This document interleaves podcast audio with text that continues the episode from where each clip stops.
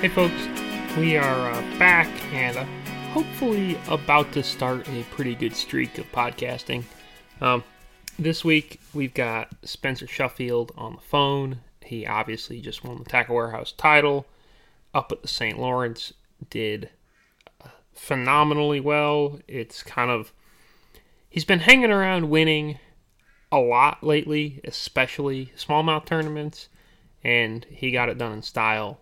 Uh, up at the St. Lawrence this time. So we go deep on that. We go deep on, you know, some stuff that'll probably help people catch fish. Um, and, you know, really just kind of have a, a broad conversation about the St. Lawrence and then other aspects of Sheffield's, you know, life and victory, how to be a pro angler, all kinds of stuff. Um, he's a good talker. He's always got interesting things to say, and you know we hit a lot of the uh, hit a lot of the high points. I'd also say I know he's been on a lot of other podcasts lately. I've listened to a few. Pretty much every one of them has been pretty cool. Um, I've learned something different. I tried not to go over, you know, too much ground that I'd heard before. Uh, I, I don't think you can go too wrong listening to a Spencer Sheffield podcast right about now. Um, I also didn't ask him you know, for the usual sort of post game social media, that kind of thing. But he's on Instagram. He's on TikTok as well. It's Spencer Sheffield Fishing there. And uh, I guess that being the case, we'll go ahead and dive right into uh, Sheffield on his big win. Alrighty, and we are joined now by Spencer Sheffield, uh, Tackle Warehouse title champion. Uh, got it done on the St. Lawrence River. Um, it's been a long time coming, man. Congratulations. Thank you. Yeah, I I was uh gosh man, super pumped to get that win. You know, it's like I told you a bunch of times, like I'm not I wasn't greedy. I wasn't expecting my first win to be a championship. I was just ready to get that first tour win under my belt and uh to get my first tour win under my belt and to be a championship like man, it just made it that much sweeter for me. I, I have no complaints here at all. Yeah, you definitely. Uh, I mean, you've fished a lot of almost perfect tournaments over the last couple of years and come really close. And you know, we've talked about it where different format changes over the years probably would have resulted in you getting a win or vice versa, uh, sort of the way it's turned out. But this one, you know, you caught a big bag on the final day, which was what you needed to do. It wasn't the biggest bag of the tournament or anything, but the main deal was that final day. There were not ideal conditions, and you got it done. Yeah, I, I knew that like 22 plus was going to have a shot. Um, you know, when I got I got to 18 that morning really quick, um, but I had no big ones. They were all just like three and a half to three and three quarters. So it was one of them deals like, yeah, I got 18 pounds in 25, 30 minutes, but basically I still have zero because none of them, it wasn't like I got 18 pounds and had a, a five and a four and a half with three, you know, two and a quarters or whatever. It was, they, none of them were really weigh fish. Uh, they were just all solid ones, but uh, it was one of them things like, okay, got 18 pounds, but we've got to catch five big ones. You know, I mean, and none of these are, are acceptable. And so I remember sitting out there thinking it was like 9:30. I, I ended up catching like a four, a 427. I think is what she weighed uh, at probably about 9:45. But I remember thinking, gosh, man, like I know there's big ones in this area. You know, on these spots out here. Uh, I, I've got to get to that 22. But you know, when you're up around the smallmouth fisheries, like especially on St. Lawrence River, even I mean, there is a, a chance to catch a seven. There is a you know pretty good chance to catch a six pounder, but I hadn't seen many that size. So it was kind of one of them deals where, in order to get to 22, you were going to have to have five, four and a half plus pounders, you know, And uh, when I started off on a spot that morning where I'd caught a, a couple four and a halves and jumped off a six that last day I was out there on the water, uh, and I'd only caught 18 off of it, and none of them were that size. It kind of went to going through my head. Okay, did I just so happen to catch the best ones that were here in this area, and uh, and on this spot particularly? So it wasn't till probably about 11 o'clock before I got my first good bite, and it was a five pounder, five and a quarter, and that's when I got to that 20, 21 uh, range right there, and and that felt good. And then I ended up catching another four and a half, and then I moved on up, and right there in the last hour or so, I caught another five and another four and a quarter, and uh, then I seen my scale said 22.53, and I was like, dude, we've got a legit shot now. I mean, with the conditions the way they are, cloudy, rainy, been some strong winds today at times, like we've got a shot, legit shot. I, I felt it. I knew that that 22 was the magic number. It ended up 22 was the exact number that I had to have, but um, once I got to 22 and a half, I really felt pretty solid about it. But you know, I mean, it was the nine guys left out there that were the best of the week, and I knew they were going to catch them, and they all did. But um, you know, those kind of conditions, 22, even on a place like that, 22 is is pretty solid if you don't have sunshine. Yeah, and you had 22-12. Dakota had 22 even. Uh, and it the weights were not on that championship day. They were not out of the world like the knockout round because the knockout round, you know, you were probably at Niagara Falls or whatever, but like it was incredible for that one. Um, you know, yeah. Kurt Mitchell had 24, and then 13th place was 20 pounds. Like that mm-hmm. day was maybe like the best day to be fishing the river, you know, that they've had all year, just about. yeah, what's funny is 13th place was 20 pounds, and there was only 18 guys fish that day. Yeah, like that. That's what's incredible. Uh, yeah, I mean, I remember that day. I wasn't there, but I I, I know that it, I'm sure the conditions were the same. Yeah, I was. I was five hours south, but I got back later that afternoon, and and uh, Matt and Kurt had both. I was staying with them, and they had both told me that yeah, man, it was perfect out there today. No wind. And I remember being at Niagara Falls thinking, golly, they're probably going to smash them today because, I mean, it was bluebird skies and, and not a breath of wind. And boy, did they. You know, that's just classic smallmouth conditions, which is so strange because up there the water is so clear on most of them bodies of water, Champlain, uh, Ontario, St. Lawrence River. You would think bluebird skies, no wind, it would be really tough. But it's like those smallmouth just thrive in those conditions and and and eat so well. And the only thing I can figure with it is they just really get out and start hunting. They're constantly looking for something to eat when it's sunny and calm like it. So I guess because maybe it's so windy up there most of the time that it's the opposite effect for them. Like here in Arkansas, it's calm a lot. So when we get a windy day, you can really wreck them. And when it's really, really still, it's tougher. Well, I think up there, maybe because it's really windy all the time, they they're used to that more. So when it gets calm, it's like it's something different. So they really eat. I, I don't know what the deal is with that, but it is crazy how good it is on those kind of conditions up there up north. Yeah, and it's it's weird because like I wouldn't say that they can necessarily see stuff better, right? Because smallmouth they are they're always moving, they're always hunting. They'll go a long way to a bait, but you'll see times where it's like kind of snotty and nasty out, and you'll watch a fish swim over to your bait from twenty feet away and then not eat it. Mm-hmm. And when it's sunny, that fish, that same fish, might swim 20 feet and then eat it. You know, like it's. Mm-hmm. I'm not hundred percent a believer. Like I've seen a lot of really good days of fishing on Champlain with bad weather, but it does seem like man, the St. Lawrence, the Great Lakes, like those fish there, like definitely seem to fire in sunny and slick conditions. And I don't, I don't fully understand it either. Yeah, yeah, I did when we were on Champlain for the tour event, and I spent like the next 15 days up there fishing. I had some really awesome days up there on when thunderstorms would roll in or the wind would really pick up. Uh, seemed like it was better on cloudy, kind of windier days. But you're right; it really is mainly an exception to the Great Lakes uh, region, like those those type of fisheries. St. Clair, it's it's like that.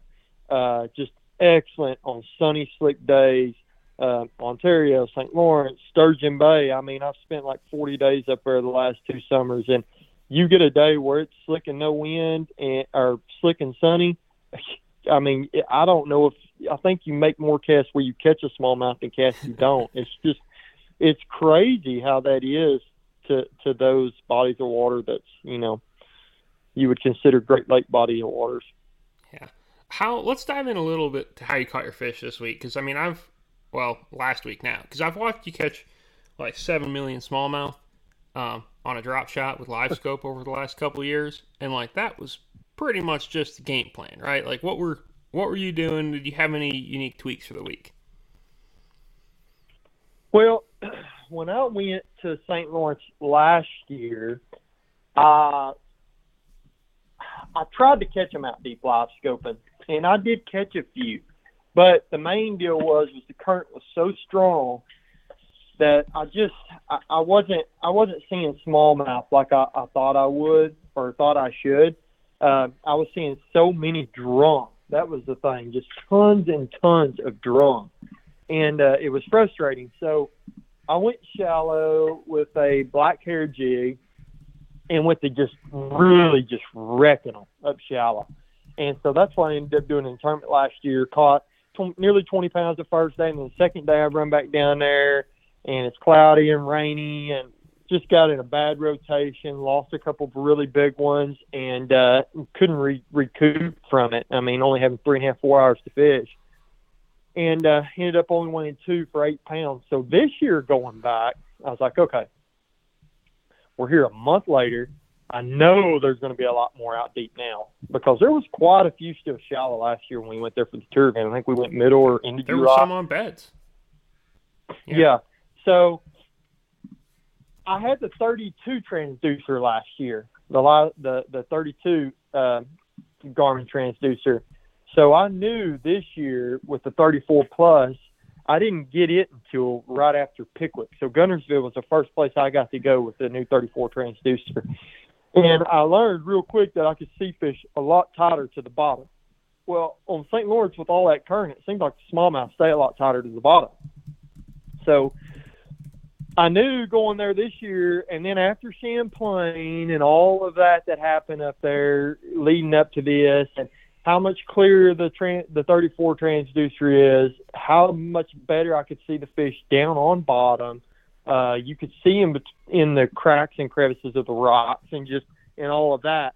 Um, I was really looking forward to getting back to to the St. Lawrence this year. So when I got up there, I started searching for something special with live scope. Now, yes, I came across an area that just happened to really have them, and and it after you know finding that area, looking back at it, it all makes perfect sense why it was so good but I did try to concentrate on areas where maybe the current wasn't as stout, so those fish could get up off the bottom just a little bit, and I'd be able to see them better. Well, turns out it didn't matter really. I mean, you could see them anyways, even out on the really in, out on the main body of the of the river. Uh, you could still see them fish down on bottom pretty well with that 34 transducer. It just the bottom separation, it, it or I guess what it is is the degree. Uh, I think it's they say that that the old one was like 12 or 13 inches was the bottom separation on the transducer, and this new one is six or eight. So wow. you can see something a lot tighter at the bottom than you could before. Almost almost half the distance is is how you can see it. It, it just shows it that much better. Um, anyways, I noticed right off the bat this year when I got there, I could see them a lot better down there on bottom, but I felt I got over there in that area on the Canadian side because that was off limits to us last year, and it was a lot flatter over there. So I noticed, or I didn't really. It's not that I noticed. It was going into that when I got over there in that area. I was like, okay, since so much of this over here is so much flatter, anything that's a little different, any irregularities over here, that's where you're going to find them because everything's pretty much kind of the same. I mean, on the American side, you got a lot of drops, lots of shoals, lots of rock, and there's still a lot of rock over there on the Canadian side, but it's a lot flatter.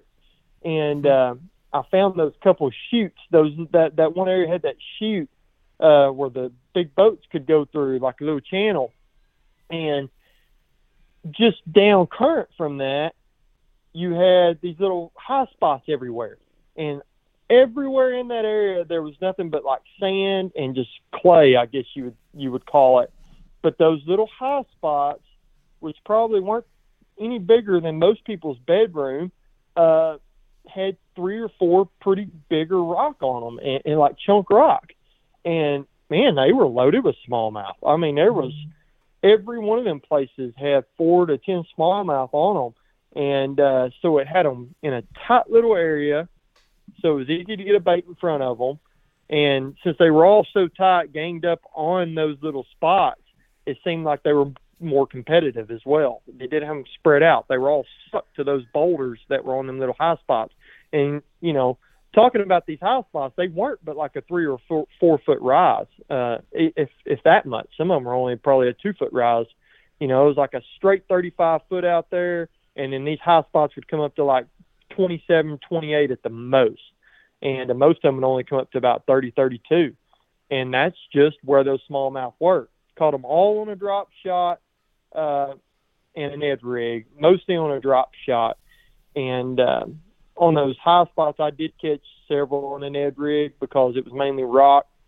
But on up in that chute, just up current from these little high spots, I had a couple little shelves down the outside edge of this deep weed line that I had to use a drop shot because there was this little spongy grass down on the bottom, about four to six inches tall, and that Ned rig would actually kind of go down into that grass. You watch the smallmouth go down to the Ned rig, but then you see the Ned rig kind of go down in that grass, and I noticed at Champlain, and I noticed when I fished Lake George uh, a bunch during the break in between the two tournaments that once that they would, you know, really go to that Ned rig, but when he'd get down in that grass, that spongy grass, I think it kind of went down in it, and then smallmouth wouldn't pick it up out of that grass. They they wanted something above the grass, but if it was a hard, clean bottom, Ned rig was the deal but that area right there on St. Lawrence, there where I was catching them in the title event, had that spongy grass, uh, and so I, I opted to throw a drop shot, and I ended up just staying with it most of the tournament because they they were biting it good on them high spots as well. So,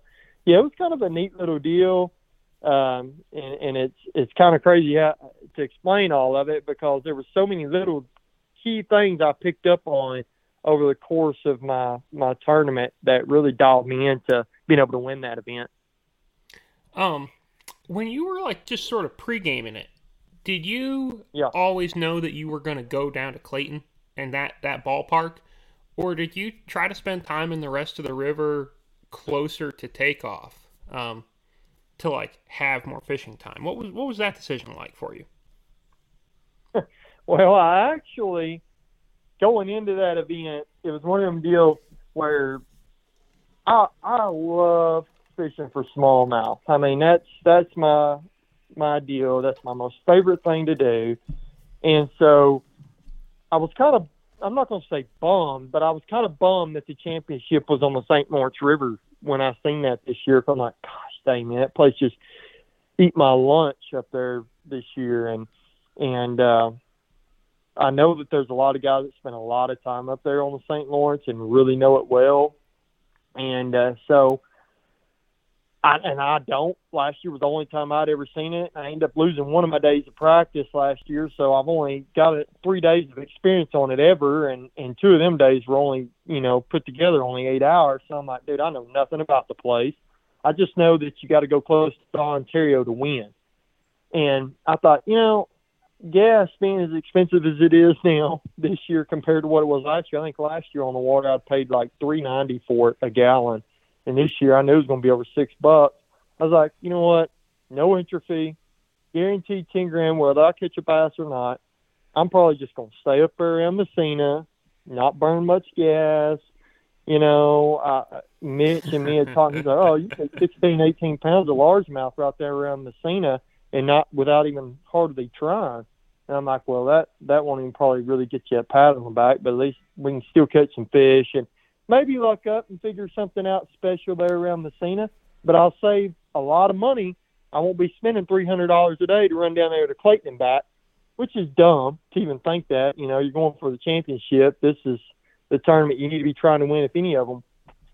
And internally, I just can't lay up like that. I, I just I've never been able to, and I can't.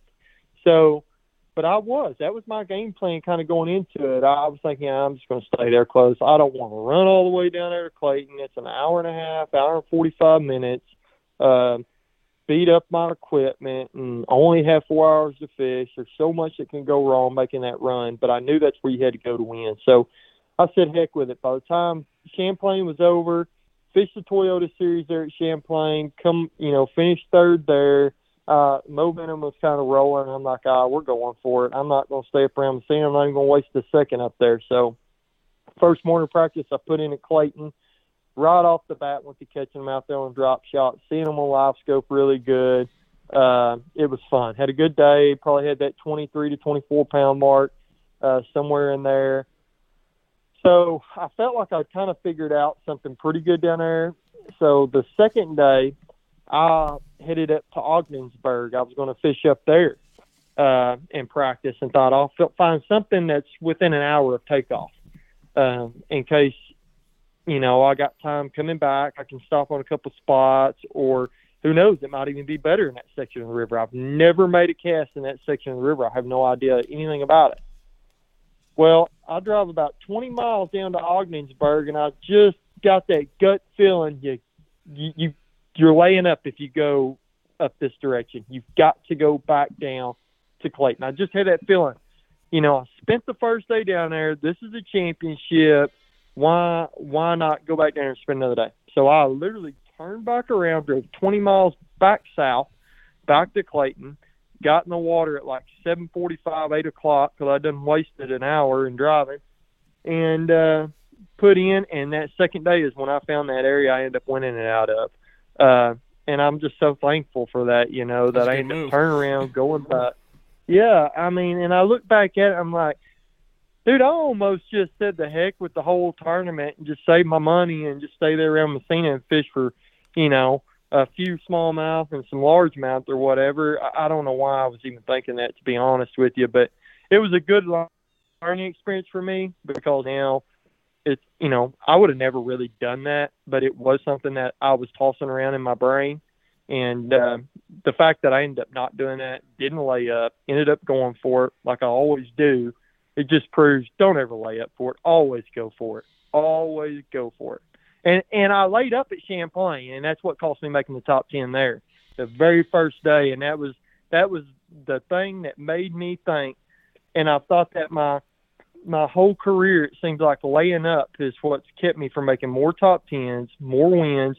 I've just so many times I've caught the weight pretty quick. I get comfortable with it. I'm like, all right, let's leave my area. Let's just go fishing the rest of the day try to find something new, and I never cull anymore or something like that, and it ends up costing me winning a tournament, coming the end of the event because I lose by a pound and a half or something, and I'm like, gosh, you know, I might could have stayed in that area and caught another three or four pounder and called out a two, and I would end up winning this thing. At Champlain, I go in my area the first day, catch 18-2, leave out of there in like 30 minutes that morning, and never call the rest of the day and go back in there days two and three and went through multiple 19 pound bags every day, just throwing back three and a half, three and three quarters left and right. And I never had a clue there was that many smallmouth in there. And I missed making the top 10 by one ounce. And I'm like, gosh, it's so dumb. And so that's what I was thinking on that drive to the St. Lawrence, going up there day before practice. Like, dude, quit, don't lay up. Don't don't lay up in any way. You've got to go for it. So that's that's why I did. And then it popped back in my head again when I was going down there at Ogdensburg the second day of practice, and uh, that's why I turned around and went back to Clayton.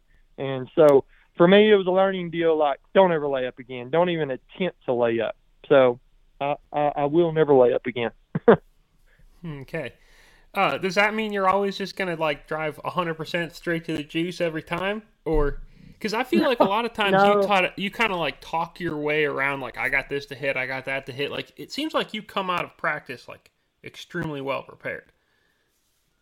Yeah, I do. Now, now as far as my game plan during during the tournament, I am I'm usually running stuff in an area that I know's got them, but stuff that I haven't fished yet. So in practice, when I get in an area that I know's got fish, and I dial in what they're holding on, the types of cover or the types of spot they're holding on, it's immediately when I dial that in, I look at all the other stuff in that area that's like it, and I make sure I don't fish it in practice because I don't want to potentially catch a four or five pounder in practice that I could have caught in the tournament.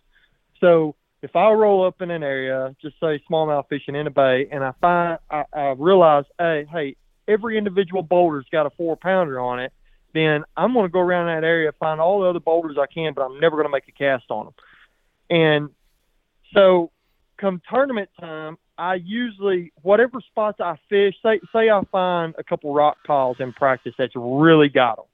Uh, I'm going to mark all the other rock piles I can in that area, and come tournament time, I'm going to fish all the rock piles I hadn't fished in practice.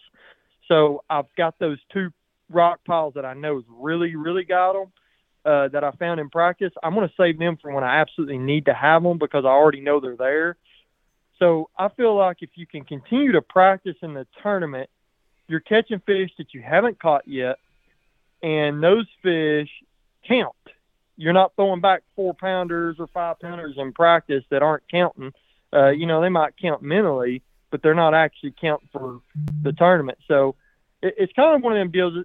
I- guess it's kind of it doesn't make sense to maybe some people, but to me, that's what makes me more confident that if I can continue to practice, and I may go to a totally different area that I know's got the same type of stuff that I've had a bite or two in, kind of doing the same thing fairly quickly.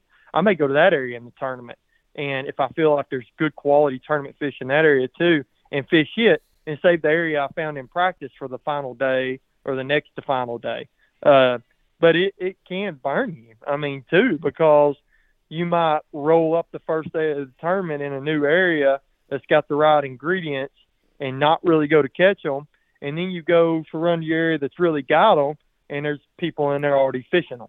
But I've ran into that only once or twice ever before. You know, I mean, if I find a spot in practice that I feel like is very obvious, that somebody else is going to find it too, and I get a decently early boat number, then I'm going to go to that spot first, obviously, because I'm not. I, I would rather me catch them and burn them than somebody else.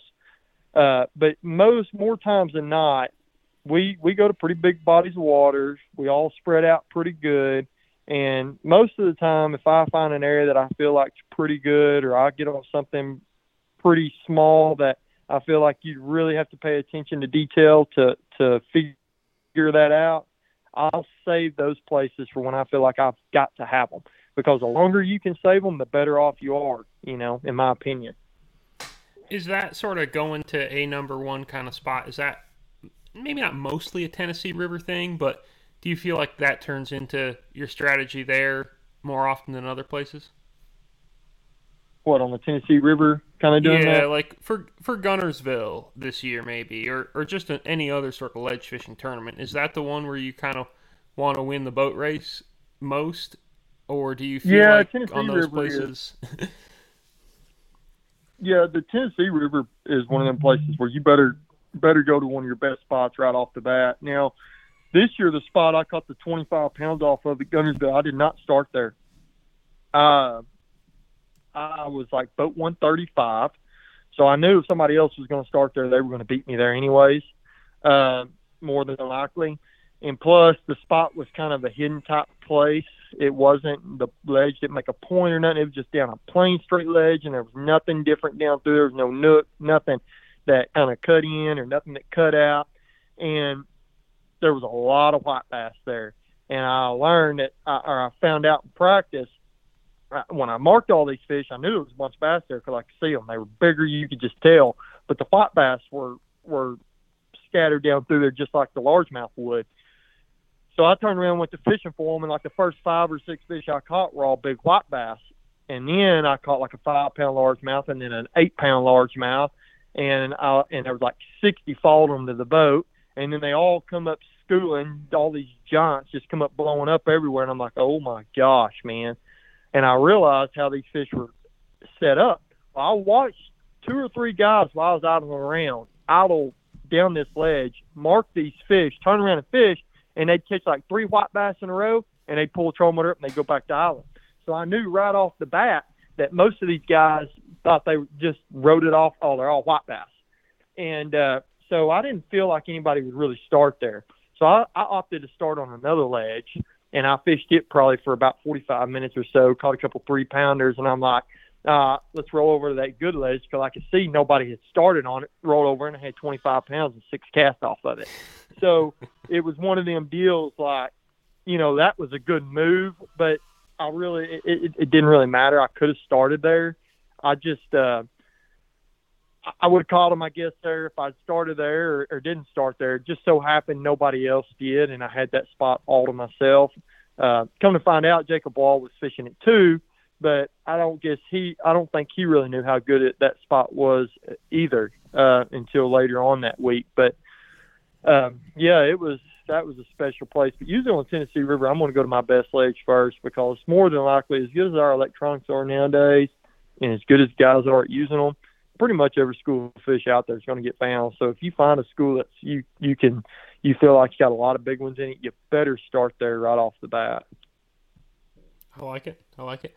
Um, back on the smallmouth, you have a really dialed in system. I feel like, you know, from hook to rod to line, like you're really good with a spinning rod, and it seems like you don't lose fish. It seems like you make a lot of the right presentations. What's your, you know, what's your drop shot setup?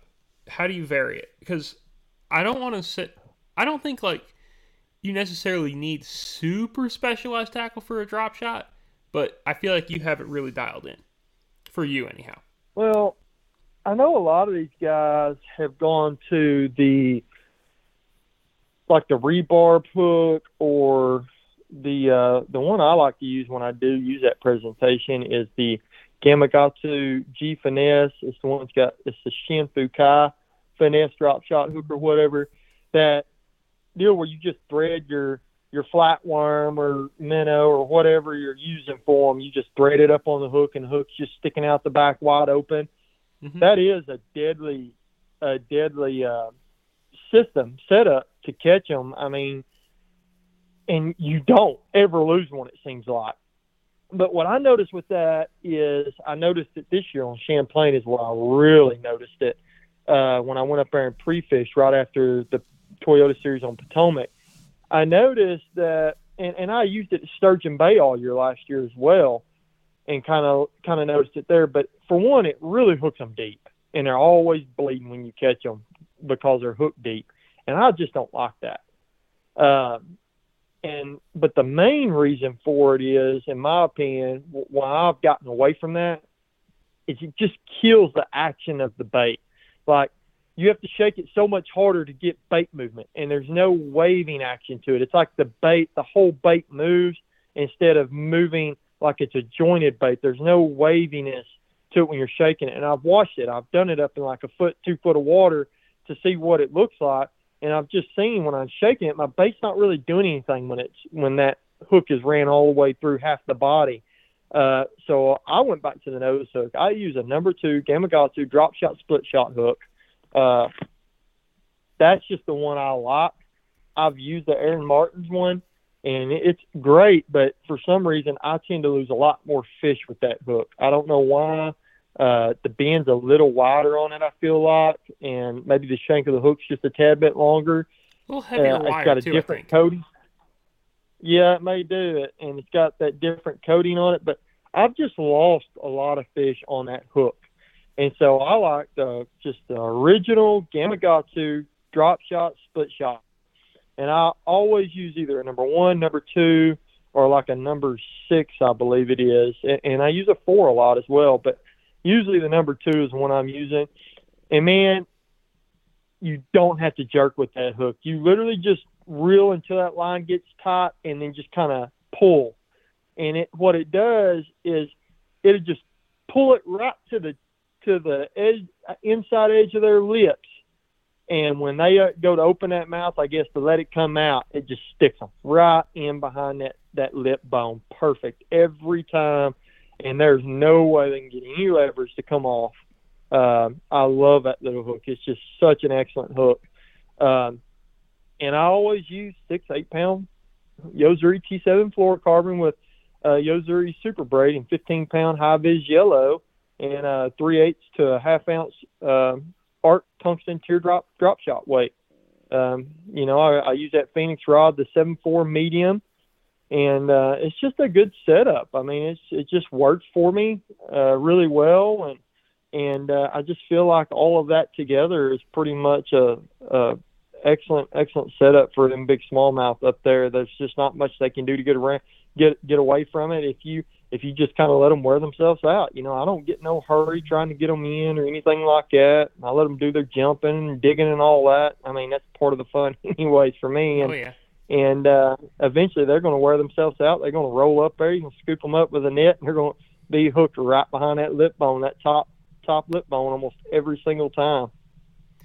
So speaking of jumping, this is a distraction now, but I had I lost one fish yesterday, and I hooked it and I was reeling up on it.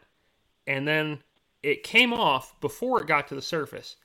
And then it still yeah. jumped and it went like three feet in the air and like six feet to the side. Just torpedoed straight out of the water, no hook or anything attached to it. And I it was like a two and a half pounder. I had so much fun.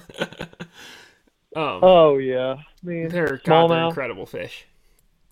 Yeah, that that was a smallmouth, obviously. Oh yeah, yeah, that was not a largemouth. yeah, um, yeah, they they are. They're such a blast. What's What's funny is them largemouths up there up north just don't really jump. It doesn't seem like when I was fishing up there last uh, last month and catching a lot of largemouth and stuff out of Lake George or whatnot. They just fight so hard the largemouth do up there, but it's like they do not want to jump. And if they do, it's just kind of like a little waller. That's it. But them smallmouth, every time straight to the surface. The big ones, anyway. Seems like the three, three and a half pounders, they like to really dig, and uh, two and a half to two pounders, they like to jump. But them, them really big ones, uh, they're coming straight to the surface almost every single time. It's it's insane. It really is. Yeah, they're they're special fish. What a um, back on your rod choice, you're using the seven four medium. I think it's an extra fast, right? It is an extra fast. Yep. Do you do you ever vary that depending on like either depth or how heavy your drop shot weight is, or even like if you're down south, are you using a different rod, or is that the one that's locked in? No, that's the one that's locked in. I let's see, 2020 I used the seven two. Last year I got I got a couple seven fours. I just wanted to try them to see, and the action was no different than the seven two. It was just the, that extra two inches and I just feel like being a taller guy, you know, I'm six three, and I just feel like that rod, that extra two inches when they're down there deeper, maybe makes a difference. I don't know if it does. I like it more for the for fighting the fish. I just I like that little bit longer rod for fighting the fish. Um, it just does the work. I like that extra fast because you don't have to jerk on them any. It's it goes to the backbone, you know, really quick. That rod only about the the last 20% of it bends instead. You know, a lot of spinning rods, it's like 40% of the rod's bending. Uh, that is just like 20 to 25% It's all that's bending. So you don't have to pop them or anything. You just reel into them and pull, and it's going to connect to them really quick uh, with that extra fast tip. But uh, I definitely am always throwing a 7.4 with uh, my drop shot. And I use a 7.2 for a Ned rig, but this year I've really spent a lot of time smallmouth fishing. I, I did last year as well, but this year I've spent a lot of time uh, smallmouth fishing this summer, and about to spend a lot more time smallmouth fishing here coming up. Can't wait to get back up there, by the way. Uh, but I'm pretty sure next year I will have all seven fours. I, I think I'm done with the seven two. It's it's all a seven four rod from here on out. If I'm using a spinning rod, drop shot or Ned rig, I still will stick with the seven two though. Uh, though when I'm skipping a wacky worm and stuff like that around boat docks or up around seawalls, I'm gonna stick to the seven two. I like it the best for that. Interesting. That's uh, that's cool. I don't I don't know if that's the opposite direction other guys are going, but like it makes sense. You know, it's and it's working obviously. So I I like it. Um, yeah. You've always loved smallmouth. Like I guess probably since the first one, you got a chance to catch up north. How much over the years? Like how much time do you think you've spent up here chasing them? Because it feels like you know for an Arkansas guy, man, you always catch them in smallmouth tournaments. Yeah, I mean, I've I've I've done a lot of podcasts this week, and guys have asked me, "Where did you get your smallmouth experience?" I didn't. Uh, my first real encounter, my first real true encounter. See, it goes all the way back to when my dad was fishing, fishing the bass side of things. Like I always got to practice with him for the Bassmasters Classic every summer. He only missed it like two times out of the 18 or 19 year career he had with bass. And so growing up in the summertime, I always got to practice with my dad uh, for the Bassmasters Classic or any other tournament he had in the summer. And it was never smallmouth fishing. It was always down south somewhere, you know, Louisiana Delta or or wherever it may have been, and uh, it was always largemouth fishing. So I never really got to ever fish smallmouth tournament. My dad, he wasn't a smallmouth fisherman. Uh, his smallmouth fishing was dragging a Carolina rig around with a six-inch lizard or throwing a chartreuse bladed spinnerbait or a rattle trap. That's what he did. Uh, most of the time when he went to them smallmouth bodies of water, he went to find largemouth. That's that's what he he did. He went to find largemouth. And uh, I can remember the first time I ever got an experience with smallmouth was on Lake St. Clair, my second year on tour as a co No, it was my first year on tour as a co And he had told me all these stories about how awesome the smallmouth fishing was at St. Clair. All you had to do is burn a spinnerbait or rattle trap, and you catch a hundred a day, tons of three and four pounders.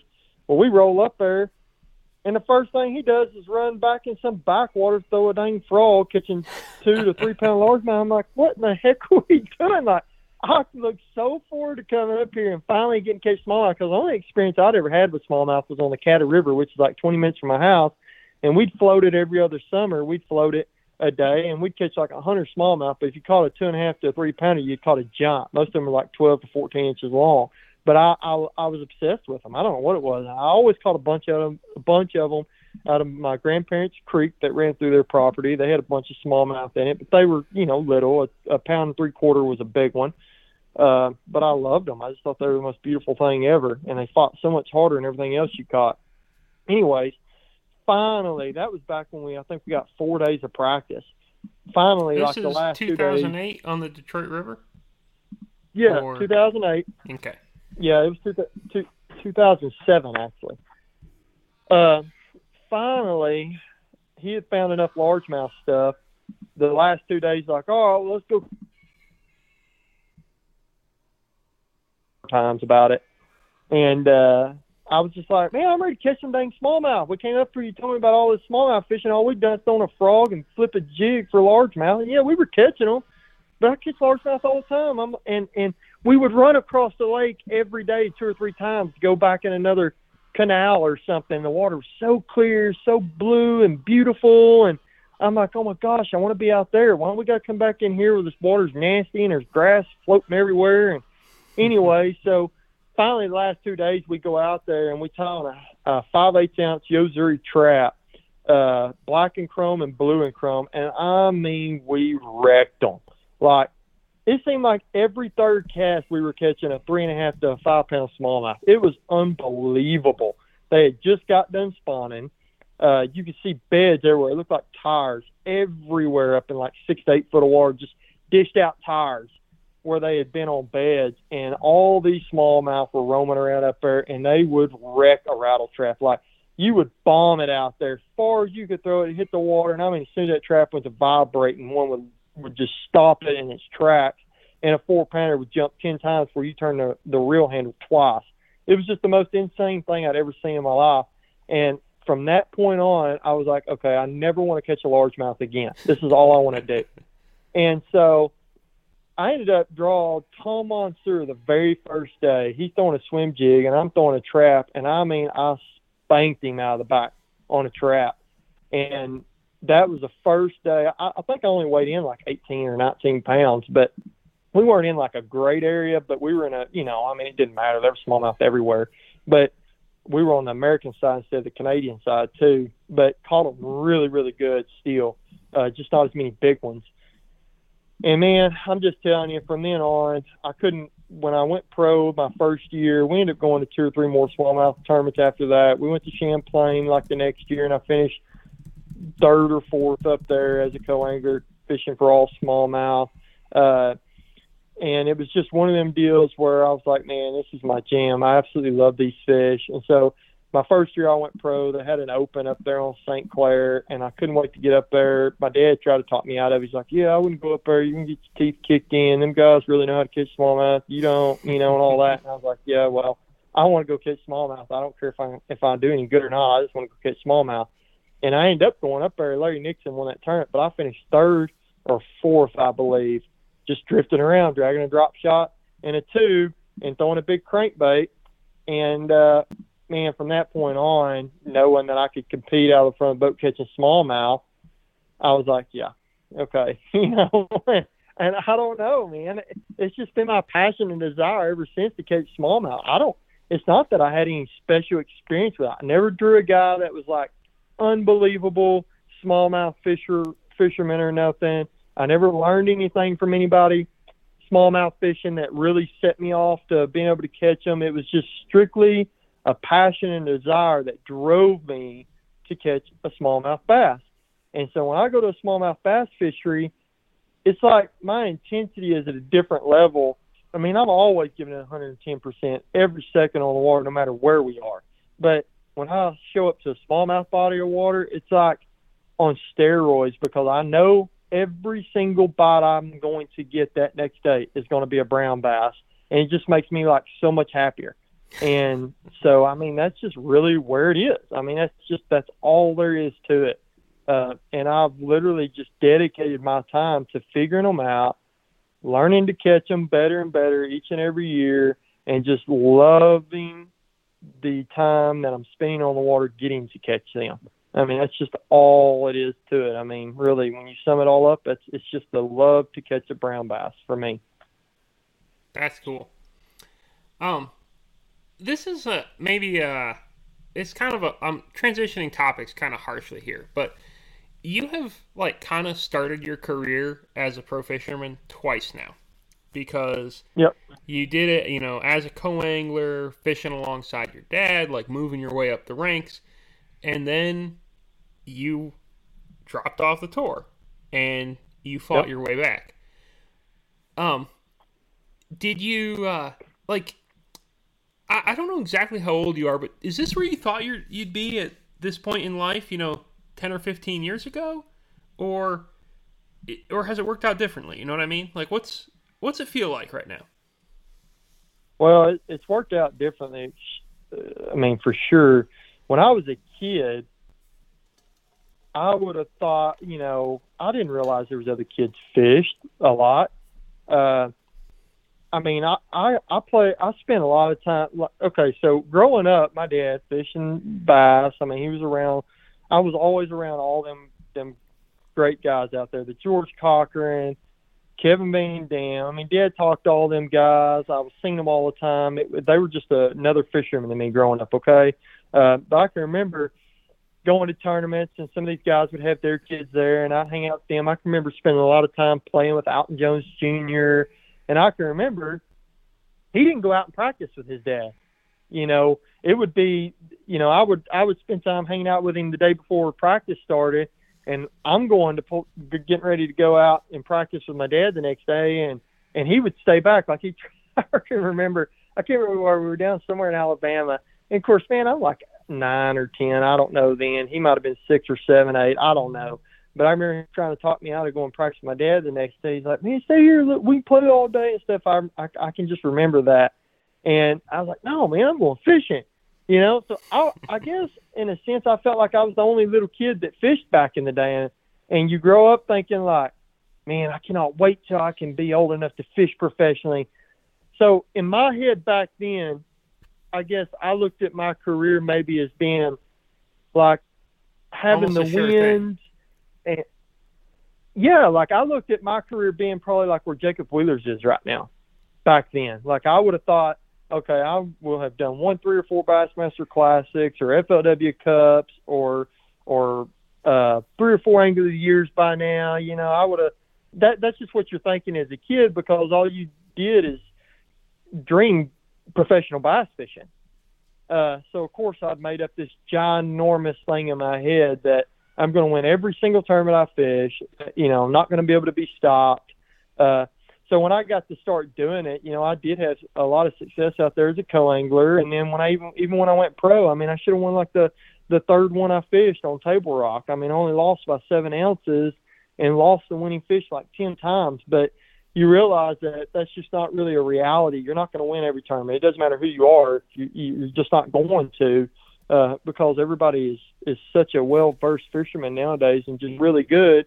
And there was a lot of other kids out there like me that was breathing and dreaming and sleeping professional bass fishing as well. Whether they grew up with a dad that did it professionally or not, it was their dream too. And and it's just as much they wanted it to become reality as I ever did.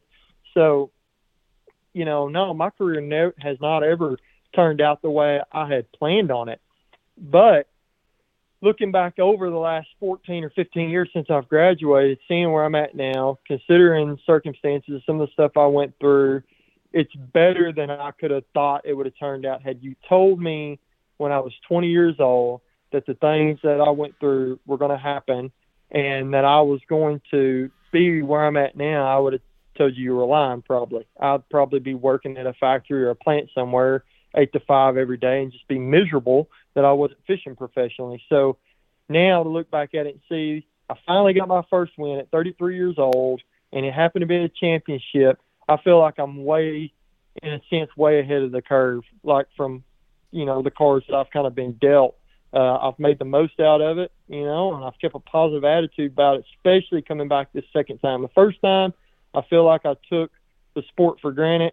I felt like that's where I was supposed to be you know, because I was born to do this. I mean, that was this was my life no matter what. Nobody could take it away from me. But then I've realized that it doesn't matter how you grew up or, or where you what you grew up in, you still have to earn your right to be out here and it's still a chance, just as much of a chance and a risk to take for me as it would be the next guy. So now that I'm living it in reality, man, I just feel super blessed to to have won this last tournament and, and things really looking positive in the future for me now. Yeah. Did you uh, did you go to college or did you graduate high school and sort of just jump right out there? No, we started preparing for me to go uh, to do this when I was in the when the when I was in the ninth grade. Uh, I'd already made up my mind when I was like three years old. This is what I was going to do, and I guess I didn't know because I was just a kid. But my dad tell you know has told me many a time since he's like I knew from the day I got you on the water that this was this was your destiny. So they never fought me on what I wanted to do professionally ever, uh, and that I wanted to fish. He knew that that's where I was supposed to be. Him and my mom both just knew, and uh, I knew. You know that was my love and desire. So in the ninth grade, I started taking a bunch of extra high school uh, high school classes like in ninth grade, I took some 10th grade classes. In 10th grade, 11th, 11th senior, you know, I took extra classes. So when we went on Christmas break my senior year, I was done. I had enough credits to go ahead and graduate, and I didn't have to come back uh, after Christmas break was over. Oh, wow. I went straight on to the first tournament, which was at Okeechobee. That was my very first co-angler event full time. I'd actually fished Lake Old Hickory the summer before, uh, out of the back of the boat. But my first true tournament for a full season was Lake Okeechobee. And uh, so, yeah, we planned it where I was able to take a bunch of extra classes and get out early to start the following January. Wow, that's uh, that's really cool. How would you? I guess you know you've kind of you, you started your career twice now. You have also had like a ton of success at the local level. I think you said that you've won like seven boats without live scope or something like that, or am I cutting you off, um, or am I shortchanging you on that one? no, I mean it depends. In that four year period, I did, but I mean if for if we went back over the last fifteen years, I've I mean, I won a lot of boats around here locally. I won a lot with my brother uh, and some other guys that I that I fished team tournaments with. But in that four year time period where between 2015 and 2020, uh, the first experience I got with live scope, then it was called Panoptix, Garmin Panoptix, was yep. with Stetson Blaylock. We spent spent you know quite a few days on the water in the wintertime during the off season. He had it, and I'm going to say that was in 2017. And I mean, the first time I seen that that son of a gun on a screen and and saw a fish and what could see your bait 50 foot in front of the boat, I was like, okay, this is a complete game changer. I wanted one from right off get go, but it, I knew, you know, he said it was like twelve hundred dollars or something like that, and I'm like, well, I'll never be able to afford that, and uh, not for a long time anyway. So I just, you know, kept doing my fishing. Nobody else really had it. I think three or four guys had it, but they were guys that had a lot of money. They weren't guys that like were really competitors. You know what I mean? They're just guys yeah, that fish yeah. tournaments, but they never really ever did any good anyways. And so it never got any notoriety around here locally. Uh, there was just like I said, just a few guys that had it, but they weren't having success using it. So I just kept on fishing like normal and uh, won a lot of tournaments, uh, won angler of the year and everything around here. And then in 2018, I won the Mr. Bass of Arkansas Championship on Lake Dardanelle. It was a three-day event. Won the championship there. And then I fished the entire next year uh, locally and won angler of the year and everything. Uh, won the well, I got live scope. We our Mr. Bass Arkansas Championship was on Beaver Lake the next year in 2019, and I knew, you know, being a clear body of water, having a lot of boulders, smallmouth, spotted bass, uh, having the uh, those fish suspended, I knew that that live scope was going to be a player there, and I had a buddy that was pretty close to me that had just got it a few months before, and I was actually up in there am I going to buy a live scope or am I going to spend eighteen hundred dollars for the Toyota series on Lake of the Ozarks that was coming up? And I decided to get live scope instead of spending the money to go fish the Toyota series. So I'd have it for the Mr. Bass Championship on Beaver Lake. So I got it the week before the Mr. Bass Championship on Beaver Lake. Took it out for a solid week. Used it on Lake Hamilton and Lake Ouachita, and started to really dial it in and that's when I went up there to Beaver Lake, the final Mr. Bass tournament of the year, which was a championship, and won using live scope exclusively. And then the very following January is when I started back on the tour. And ever since then, I've just every time I go on the water, I mean, it's more and more. I've just learned about the live scope and just learned to fall in love with it even more. And and so now, I mean, I exclusively try and figure out how to catch them using it because it's just such a deadly piece of equipment to have on your boat. Yeah, no doubt. Um, I what so I'm I'm I'm beating around several questions here, and I want to come back to live scope. What would you uh what would you suggest for someone who is like trying to be a pro angler? Because you've kind of be you've become a pro angler twice now like if there's a kid who wants to be a pro that eats, sleep, and breathe it, how do you? What What's the best way to do it? Is it to go to college, fish in college fishing? Do you think it's to fish everything you can around the house and work your way up? Like, is it some alternate route? What's in your mind? What What do you think the way is right now? Well, for me, it was fishing locally as much as I could to get back the second time. The second, the story that it took for me to get back the second time was the most imp- is the most important time period time chart in my career. That four years, I started right out the gate. I just filed a bankruptcy, just went through a divorce, had no money at all, had no boat, had no rods. I sold all of my fishing equipment, every single piece of it. I sold it to have just some money to be able to everything that I accumulated from the nine years prior. I had sold every bit of that uh, in order to have some money to try and pay some bills off, whatever it was, to kind of try and get back off the bottom a little bit because I hit complete rock bottom.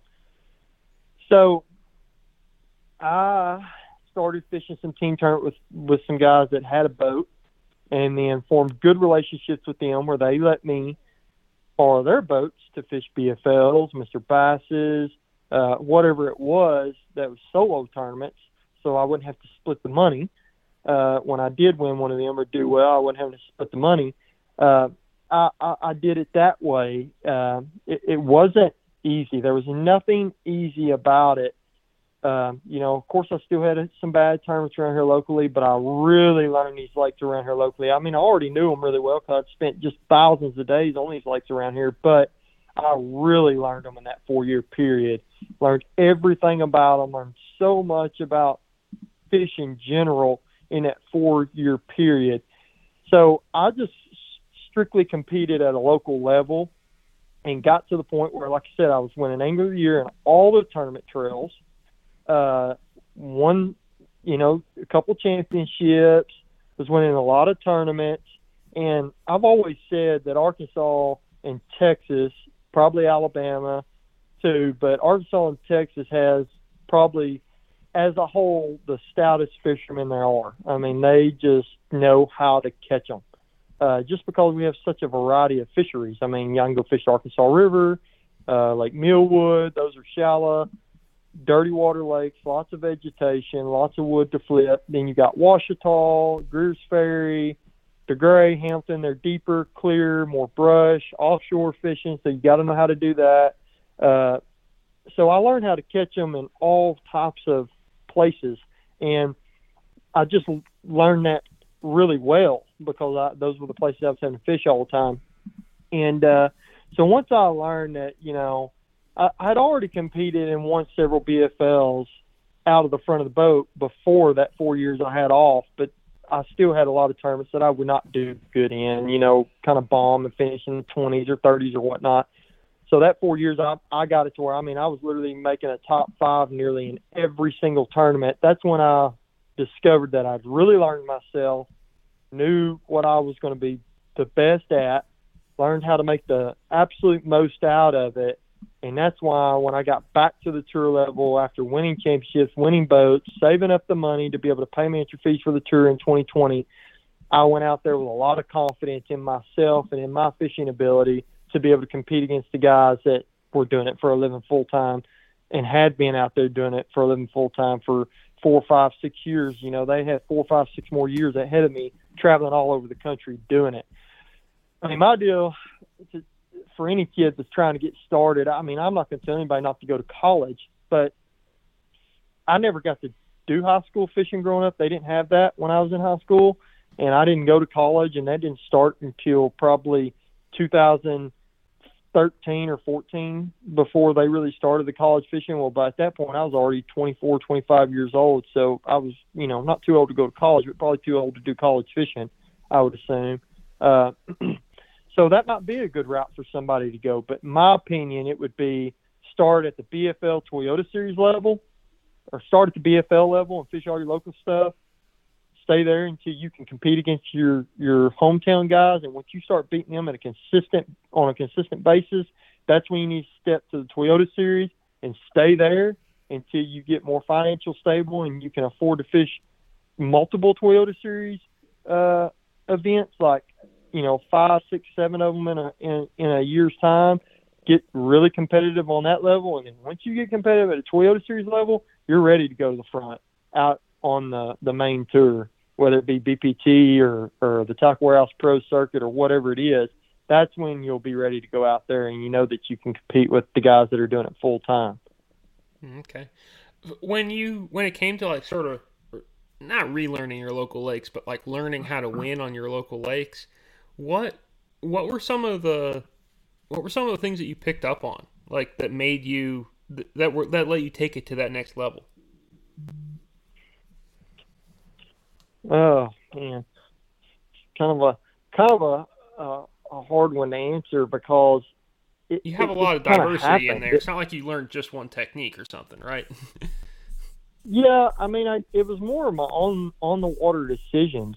Uh, I can remember back when I was fishing professionally the first time, like if I pulled up to a spot and I didn't go to that I thought I was going to really catch them on good, and I didn't, then I would go to my secondary, my next spot, and if I didn't catch them there either, then I would start to spin out a bit and be like, oh my gosh, I'm not going to catch them today. I'm going to be in 110th place, and I'm not even going to be able to afford to go to the next tournament. That was a lot of pressure, a lot of stress. When I stayed here locally, it was one of them deals that you know you only got two or three hundred dollars invested. Yeah, my gas is the same expense, but most of the time I was getting to stay at my house because Ouachita's only 20 minutes from me. Lake Hamilton's five, DeGray's 20 uh, most of the tournaments were were here pretty close, so I didn't have the expense as far as having to buy a hotel and stuff too. So I was able to just be more settled down on the water. Uh, I was able to to to let things develop. That was the main deal. Being able to watch it develop on the water as far as you get on a pattern during practice and then you roll up tournament days completely different, conditions are different and that pattern's no longer working. Just alternating through other baits and other techniques and and other types of banks or or whatever it was that I was doing, uh, letting it develop and watching it develop in a day and go from in practice I was killing them throwing a DT6 out over grass to now I'm having to drag a football jig out here in 35 foot of water to catch them and doing that, doing something in the tournament that's complete opposite of what I thought I was going to do from what I was seeing in practice and winning a tournament or finishing in the top five, that gave me the confidence that when I got back out on tour to don't just go off strictly what happened in practice. I mean, obviously, if you catch them doing something in practice and the conditions are the same in the tournament, it's one thing. But so many times you get on something in practice and then tournament day rolls around, it's going to be completely different. So you have to just let it develop. I, I just feel like I've gotten really good at just letting the fish tell me what they want, what I need to be doing, and running with it whether I saw that in practice or not. Uh, like Rayburn, for instance, this year, I ended up catching them, a lot of them on a drop shot and a jerk bait in the tournament. and one day in practice, I caught them good doing that, but the second day of practice, I couldn't hardly get any bites doing that. I ended up catching them on a wobble head out like 35 foot of water, and that ended up being my best thing going. Well, come tournament time, I couldn't get them to bite the wobble head out there at all and so I started alternating through other things, and and that's when I got back on the drop shot and the jerk bait. But it was on totally different type stuff than it was in in practice. They were more out over brush and, and timber. In practice, they were more kind of on banks that had some chunk rock or back in pockets that had feeder creeks in it and things like that. So just being able to see stuff develop on the water during a tournament and having confidence that if what you found in practice wasn't working, uh, when it comes tournament day that you can just continue to just go back into practice mode and figure it out when you've only got five or six hours left and uh, and being able to catch enough to salvage the day. That was mainly what I learned around here locally, and that's what gave me the confidence. It's given me so much more confidence in my fishing ability. Is just being able to go out on a whim and and start doing something completely different and uh, watching it watching it all come together on a tournament day. You know, I've got a lot of confidence in just scratching the plan and just trying to find a new plan on the water during the tournament. That make that makes a lot of sense, and like it makes sense that you could develop that better, you know, close to home than anywhere else. You know, like there's yeah, and that little bit less pressure. Yeah, and and I, I felt like you know I learned how to fish for the winning fish more too. You know, before it was it was a little different. I, I had two or three things I like to do, and that's what I did. Now it's I, I found different ways to win, uh, or I found different ways to win around here. I learned that the quality fish are usually always going to be doing this or that this time of year, and and I learned places that were good this year, but like next year they're not any good. Uh, and so you had to constantly figure out where the fish were moving, what they were doing, uh, man, there was just so much to it. It's that's really a hard question to kind of answer because it's just kind of comes naturally when you when it's all starts to happen. It's just it's a natural thing that happens. I don't think a guy. I think looking back, he can on a year. He's like, okay, this is where I went wrong. This is where I went right. Uh, but as it's actually happening, you don't actually realize it necessarily. Maybe at the end of the day, you realize it, but it's just something that just naturally starts to flow and happen. You know, I mean, I mean, it's like kind of like Michael Neal. You know, he got he every year progressively and progressively got better and better. John Cox was the same way, and then them guys win, and you see it start to happen more and more and more. And I don't think they could necessarily tell you the exact point in time when that happened. It just naturally started occurring. They started making a lot better decisions on the water. I mean, a fish don't have a clue if it's my bait or if it's Kevin Van Dam throwing it out there to them. You know what I mean? They have no clues behind that behind that rod and reel. They might uh, know if it's Jacob but, Wheeler though. They might see his and be yeah, like, "Oh, they, I got a bite," but yeah, they they might. But I'm telling you, those guys that are consistently at the top are the guys that are making the best decisions on the water. It's not because you know they they're the absolute best with live scope or any of that. You still have to make the right decisions on the water to catch them. I mean, if you're making the wrong decisions, it don't matter if you're seeing them or not. If you're making the wrong decisions, you're just not going to catch what you've got to catch to be competitive. Yeah, because I mean, on the LiveScope thing, like you could catch a hundred two pounders in a day on LiveScope if you wanted to, and you know that would be great and all. But if you're in the wrong part of the St. Lawrence, like that doesn't help you at all. You know, it's exactly yeah. Yeah, I, knowing I when you. to stay and when to go, that's a big thing. I like it. Well, I guess on that note, we probably should wrap things up because your ears, you know, probably like about welded to your phone now, or or vice versa. And uh, we've really gone pretty long, which I appreciate. But um, I guess the last thing is one: Have you bought yourself anything cool now that you've got an extra two hundred grand? Well, it's going to be less after taxes, but have you had have you celebrated your win at all? no, I, I haven't. I mean I, I haven't. I have not. I have not went out and and bought anything. I paid off a credit card with it, which felt good. Uh, uh, that that's basically it. I, I mean, I've I've been really fortunate over the last three years since I've got back. Uh, you know, having good sponsors and and having good tournaments that I have kept myself completely out of debt over the last three years. Um, so no, I haven't. I'm kind of just banking it and leave it in there for a rainy day. I did make a big tackle warehouse order and order about 300 more flatworms. Uh, that's probably the thing, the one thing I'm the most excited about is getting that tackle warehouse order with all these these flatworms because um, that's just uh, I love catching smallmouth and I love flatworms. But um, so yeah, I mean, really, that's that's the only thing I've I've really spent any money on at all is more smallmouth gear. I like it. Well, uh, man, congratulations on the win. It was fantastic to see, and uh, thanks for coming on the show. I really appreciate it.